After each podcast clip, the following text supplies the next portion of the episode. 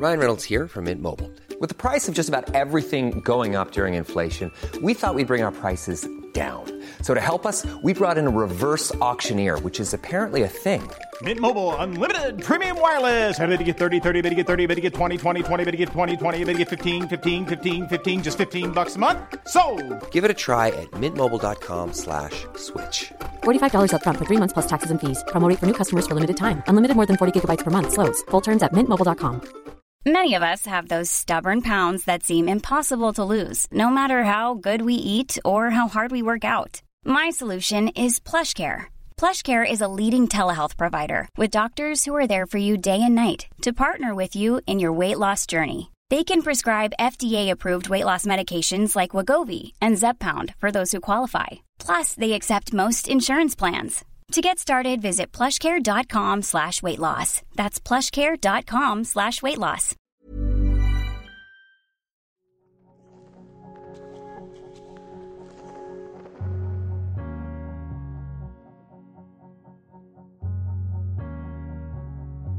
Hello, and welcome to the Ghibliotheque, the podcast that studies at the school of the world's greatest animation studio, Studio Ghibli. I'm Michael Leader, and I've seen the lot of them. And I'm Jake Cunningham, and I'm the new kid in town. So join us on our quest into the glorious world of Ghibli.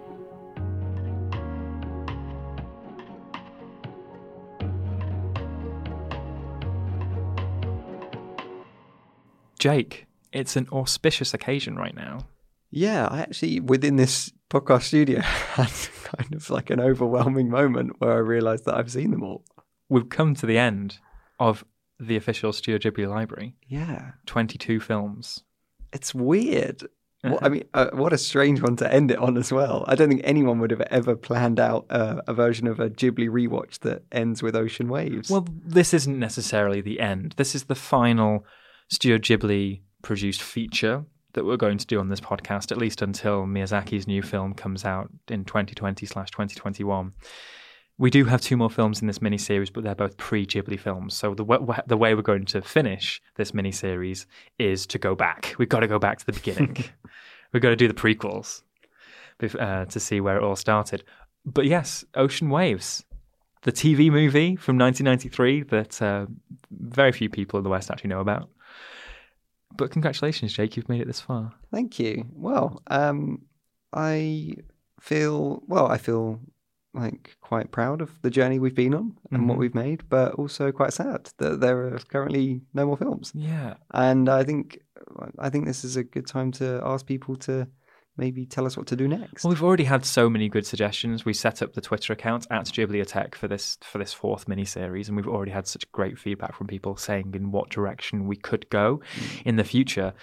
If you have any bright ideas, we're open to suggestions. Uh, do we go for different filmmakers? Do we go deeper? There's the On Your Mark music video, Jake, which I know you're raring to watch and talk yeah, about. maybe let's do that as a double length episode as well. We've got to go long and on your mark.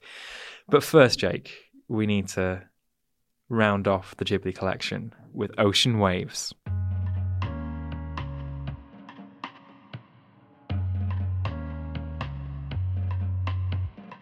A young man spots a woman he once knew on the opposite platform at a railway station, and memories from his high school years start flooding back.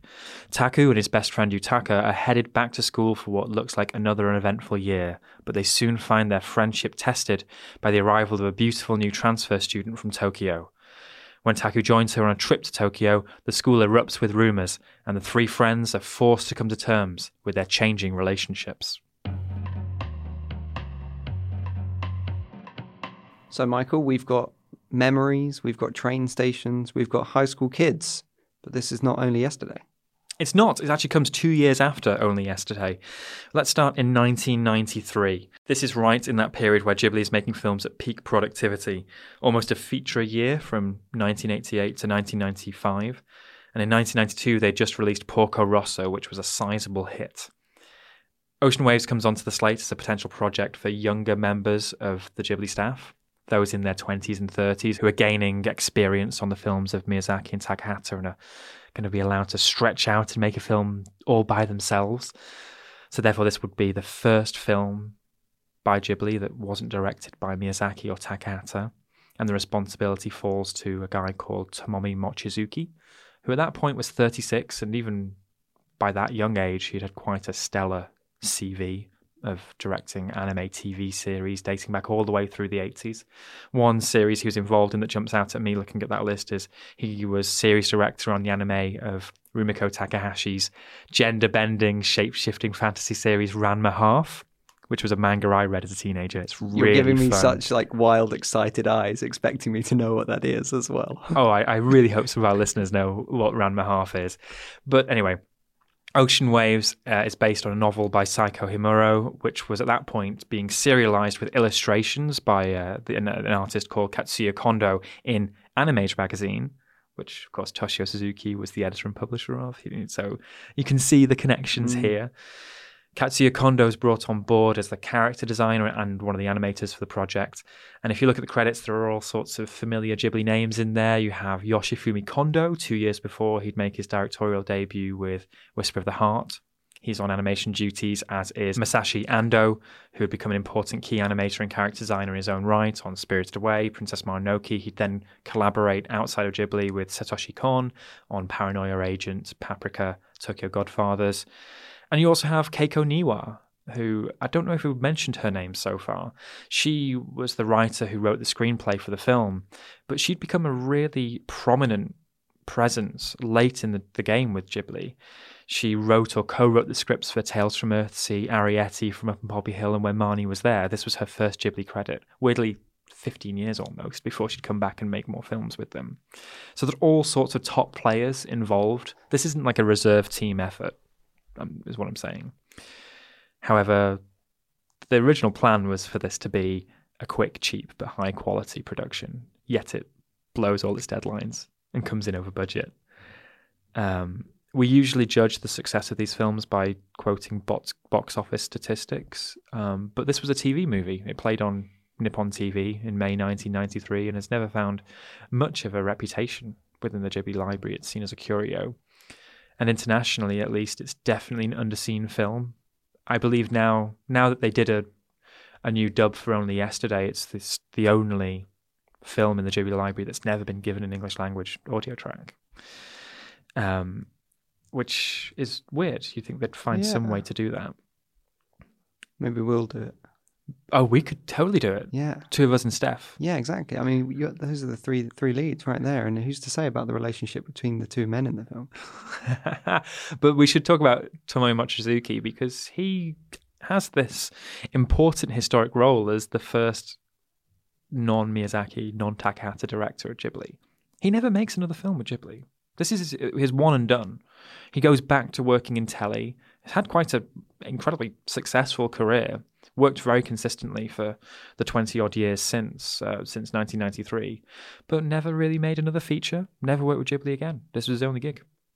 How odd. Curious. Yeah. And I think this is a curious film as well, Jake. And I can't wait to dig into it with you.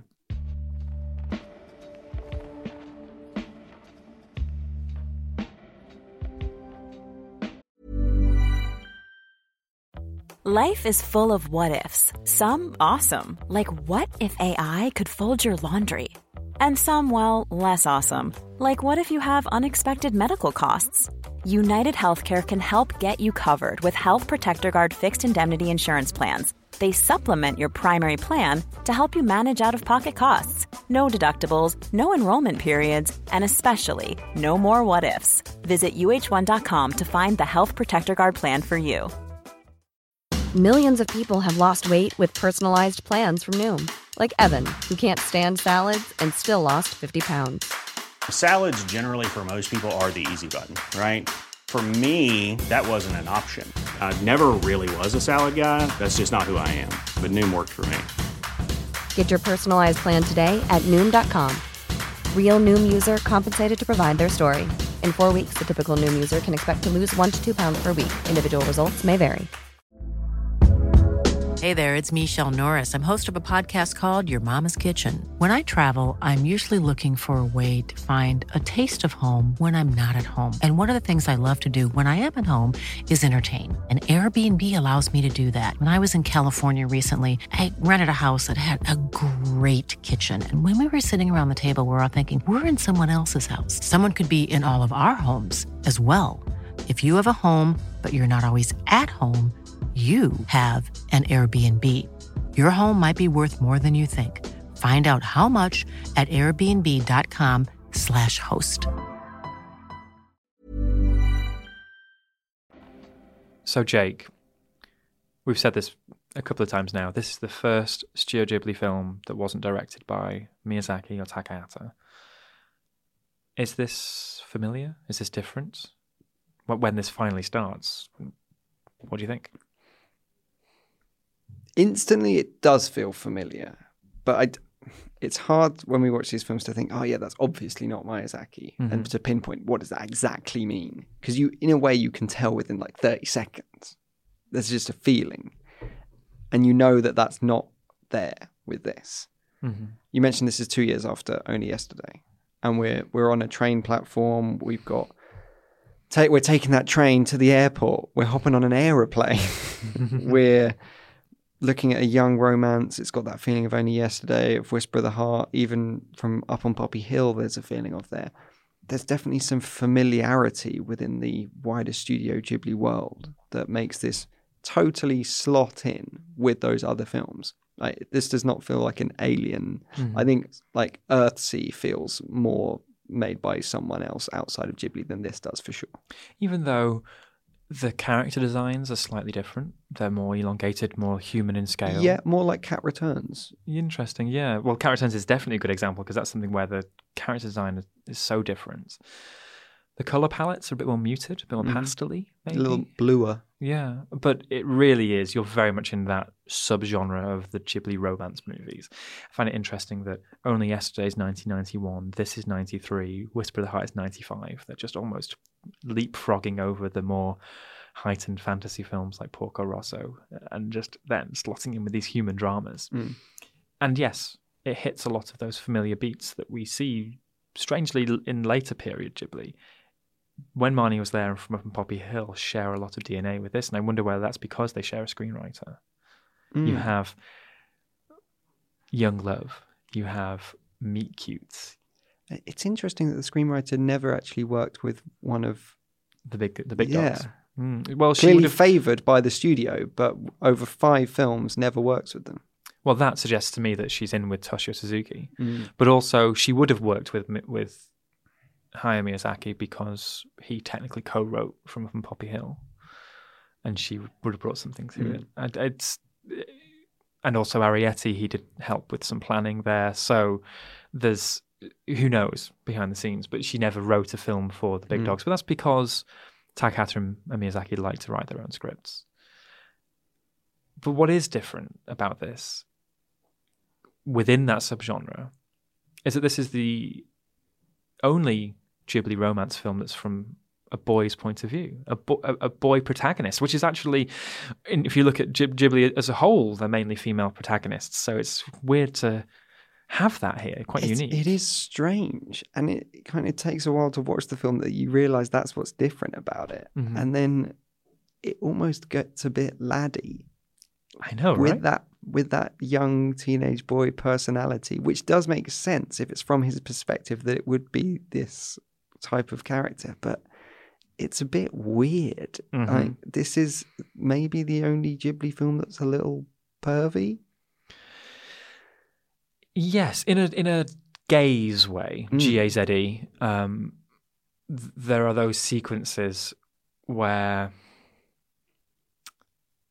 there's no two ways of there's no no other way of describing it. They're ogling the girls playing tennis, Mm.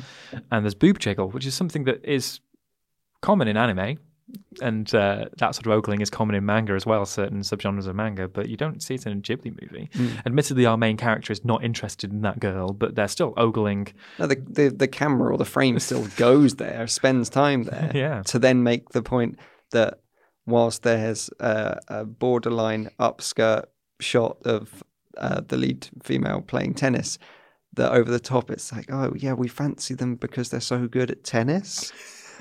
I don't I don't think the film quite thinks that.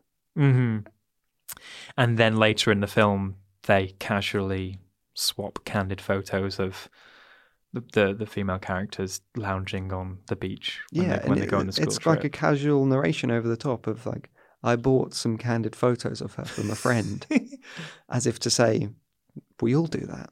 That's that's just a normal thing to do. There's there's definitely some elements of culture clash here, and this is a film that maybe feels dated. Who knows? We we can't really comment very incisively and insightfully on the Japanese lad culture. In anime, you definitely have varying ways of portraying this age of boyhood, manhood, teenhood. Either they go lean fully into that um, sort of perverted ogling territory, the boys who are erupting with nosebleeds around young girls. You see that archetype of character in other anime series. Or there's the soft boy archetype, to, to adopt a phrase that's used online. And these characters seem to vacillate between those two extremes. Mm. You're not sure whether that we're watching these sensitive souls or these uh, horn dog youngsters. Mm. And that they seem to be frustrated about that. Like they cannot figure out who they are Mm-hmm. and how to deal with girls. And in a way, that makes it a great teen boy film because they're not super confident, but and they're not the sporty guy, and they're not totally arty, or they're not super clever. Um, and so it's maybe occupying more of that super bad space of just Mhm. kind of being the awkward guys on the side. Yeah. It's it's it's it's fascinating characterization, and they're clearly baffled by this young woman, this character that we only really see through the male, the male character's eyes, who is quite interesting and almost I'd say half a perfect character. This this young woman who appears from Tokyo. She's complicated. She's she's cosmopolitan. She clearly has some drama or damage or baggage in her in her life, but this is only it's only halfway to to really realizing that in this film. I think this film is has a lot going for it and really a lot of potential, but doesn't quite get it. It's the fact that it's also 77 minutes long. If it was maybe 20 minutes longer, you could have more sequences. I don't think it, it doesn't spend enough time with any of the major characters to really fully tip them into interesting. hmm I, I- I'm perfectly happy to be spending time with them, but it, well, if you did take it any longer, like they'd have to do some serious work to make you feel like you want to be spending more time Yeah. with them as well. What is interesting and really compelling for me about this film, and I think um, goes completely against this film's reputation as something of a forgotten gem because it was made for TV and was qu- quick and cheap and made by the reserve team, is the fact that it's packed with so much detail.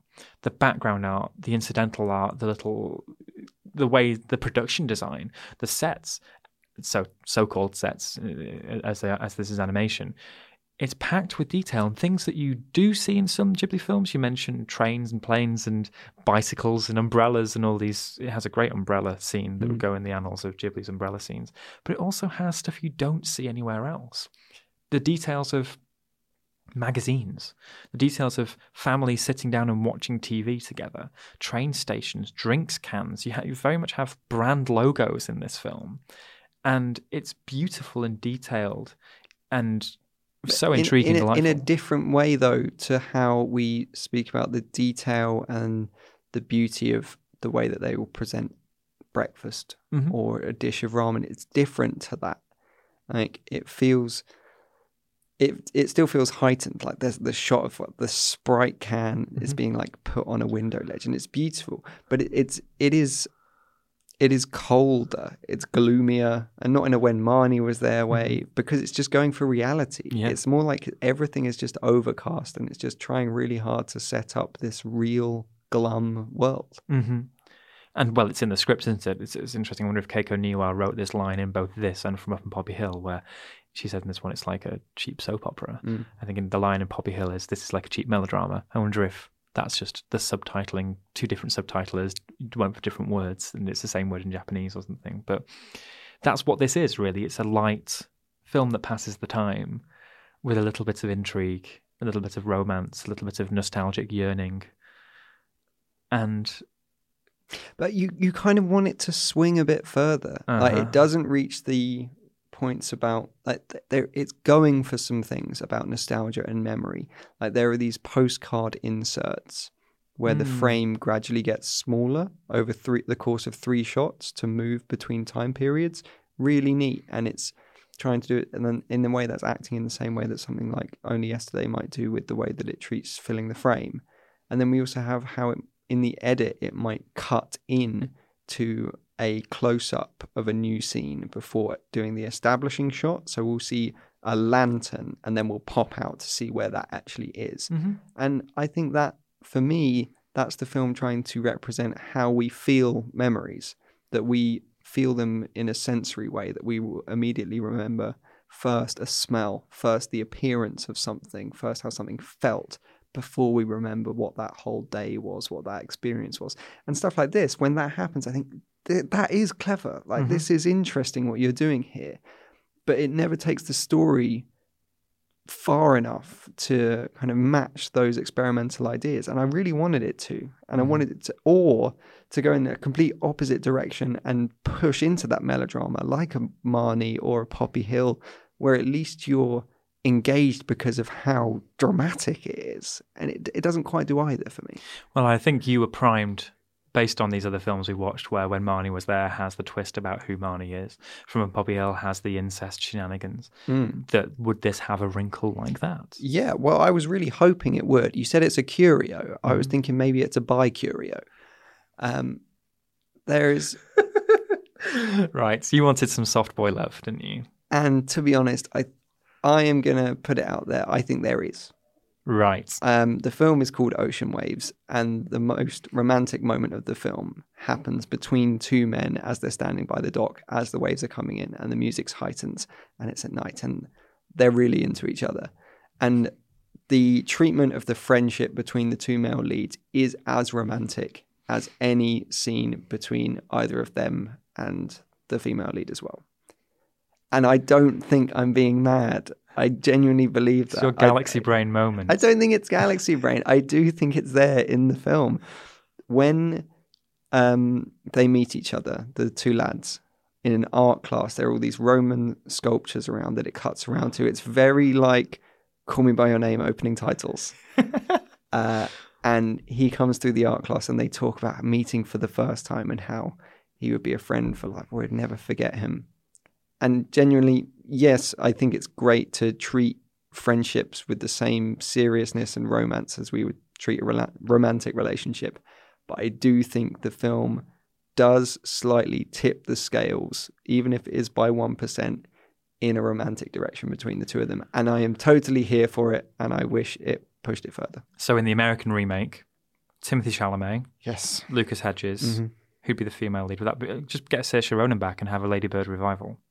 Yeah, absolutely. Come on, that would be really good. And I think Twi- Twitter would melt. They would, wouldn't they? That would, uh, and we can mention American remakes for this one because this is the only Ghibli film that even acknowledges that America exists, right? And they go to the United States, they go to Hawaii, which is Okay. something that when it happens, you realize, wait a second, this is strange because Miyazaki and Takahata are so Eurocentric or Japanese centric, of course. I did. Ju- I just said that this film doesn't do anything dramatic, but for us, doing that was crazy. And having American tourists walking past and speaking their sort of gibberish version of English, that's pretty huge. Mm. As somebody like us who's so deep down the rabbit hole with Ghibli, where you're really searching for meaning in all these things, and the fact that you know, Miyazaki, senior and junior, and Takahata have always gone for these Japanese settings. As both Miyazaki and Takahata got later in their careers, they go deeper into the sense of Japanese history, Japanese culture, fairy tales, mythology, history. And then Tomomi Mochi- Mochizuki, almost innocently, just throws in, yeah, we can just get a plane to Hawaii. And there, there are scenes there. It's really fascinating. Yeah, and I think kind of plays into a bit that I struggled with with the film about how the characters relate to wealth. Uh, Uh-huh. That, that kind of confused me um, because there's definitely a hierarchy, between Kochi and Tokyo, and people from Tokyo being kind of wealthier and more powerful, and the way that she when she joins the school is kind of treated with an aura around her, and that made me think: is there kind of this wealth divide between the two?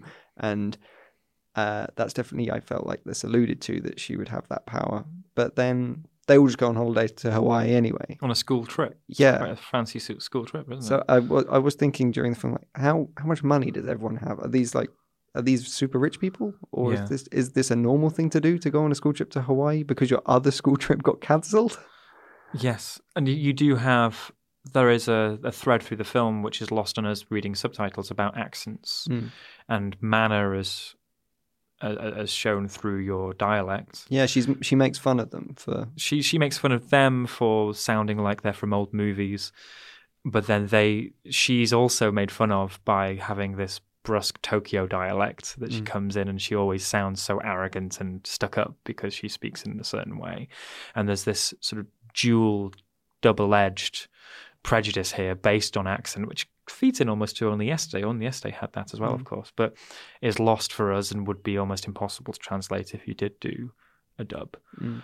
Um, so there's clear there are lots of aspects here that just don't quite come to fruition. I But that that's it. It's it's like it's trying for all of these things that we kind of wish it went a bit further on, maybe. Mhm. But where would it rank in the swoonometer for you? We're going to go over these the Ghibli romances. So you have your subtextual romance here. Maybe Mm. that will actually bring it up the leaderboards, you know. But where where it rank for you uh, alongside Whisper of the Heart only yesterday? I d- there is there is not like a soaring moment in this. Mhm. Like um, looking back recently on from Poppy Hill, I think that actually has, for all its sins, some really romantic, sweet, kind of heart wrenching moments. And I I can't say I felt like that attached to anyone in this to get rooting for any romance in it. Um, I think she's a little mean, and they're a little mean, and everyone's a little bit annoying. Um, whereas, like only yesterday, come on, like this walking up the steps into the sky, like that's that's a proper swoon. Or just the kids at the end. yeah, I think beautiful. When Marnie was there on the boat on Yeah. the lake. Oh, come Th- on. there are, and Whisper of the Heart chock full of those moments. Wind rises just holding hands Yeah. So maybe yeah, maybe perhaps low down in the swoonometer. for me, sadly. But where would it rank for you overall in the Ghibli library? Ah, that's time to find out. Let's move on to the leaderboard.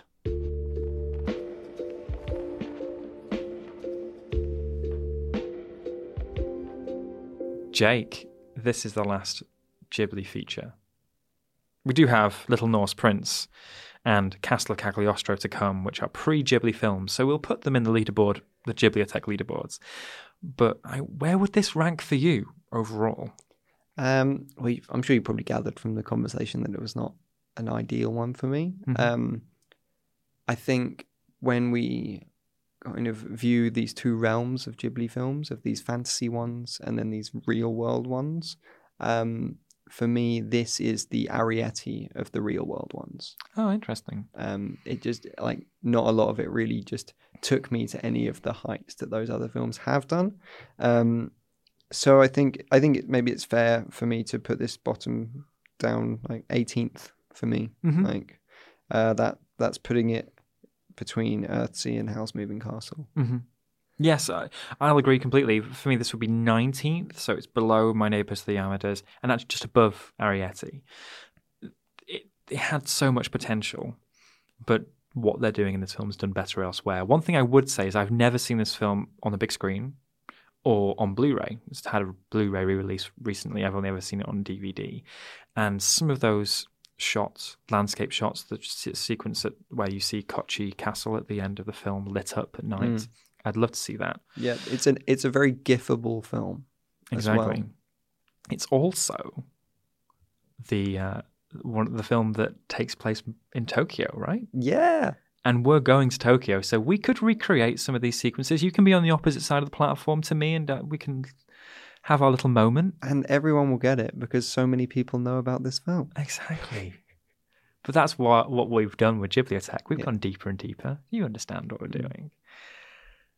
But the great thing about going to Tokyo is that we've had, we've got a list as long as your arm of things to mm. do, and Ghibli moments that we can try and recreate. We're going to go to the Whisper of the Heart. We're going to go to Tama Hills, aren't we? Got to we're going to go you there. up a hill on a bike. I'm gonna we're gonna sing some John Denver while we're doing it. I mean, we do that every day anyway. But what's what's amazing as well about having the Twitch accounts, people sending us ideas as well what to do for do in Tokyo, because that's one thing people seem to come back from Tokyo with, which is a list of recommendations. Yeah, do get them sending. It's at Ghibliotheque on Twitter, and we want to hear not only what we should be doing after this series, but what we should be doing in Tokyo, which is going to be imminent. So we want those recommendations ASAP. Exactly. But we're not done with this mini series. We have two more films left. There, we're going back to the big guys. Hayao Miyazaki and Isao Takahata, but we're going to go back to their directorial debuts. And first up in the next episode is Little Norse Prince. Yes. The only thing I know about this one is that I get confused about the name of it. Because it has maybe seven. Horus, the Prince of the Sun? Yeah, or Hols, Prince of the Sun. Okay. It's the it's the earliest film we'll do on this podcast. It's made years and years, decades before Ghibli uh, are are founded. It's it's going to be an interesting one, Jake, because it's the one that looks nothing like a Ghibli film. We hope you enjoyed your time in the Ghibliotheque this week. You can catch up with us on Twitter at Ghibliotheque, or if you want to talk to us individually, you can catch Jake on Twitter at Jake H. Cunningham. And Michael at Michael J. Leader.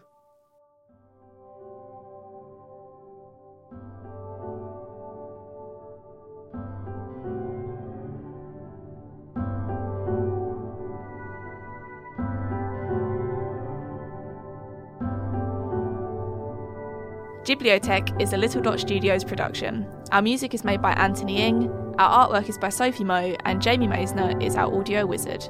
The show is produced by Michael Leader, Jake Cunningham, Harold McShill, and Steph Watts. That's me.